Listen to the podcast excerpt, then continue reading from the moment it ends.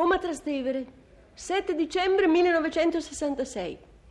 Caro Eleuterio, il tavolo che mi ha visto scrivere i temi delle elementari, poi quelli delle medie, oggi mi vede scrivere a te lettere malinconiche. Vicino a me Picci, che fa le fusa, il gatto. E penso che in fondo il gatto non è altro che la controfigura del coniglio, sempre pronta al si gira, gridato dal cuoco, sul pericoloso set del girarrosto. E a proposito di gatti, tu sei un cretino. Non si litiga per una brocca d'acqua minerale che si versa. Sempre tua. Roma Parioli, 8 dicembre 1966. Inconfondibile sempre mia.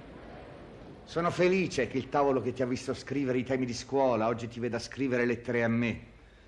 Il che significa che tu sei lì e io sono qui. Il che significa anche che tu sei con tua madre. E ben ti sta.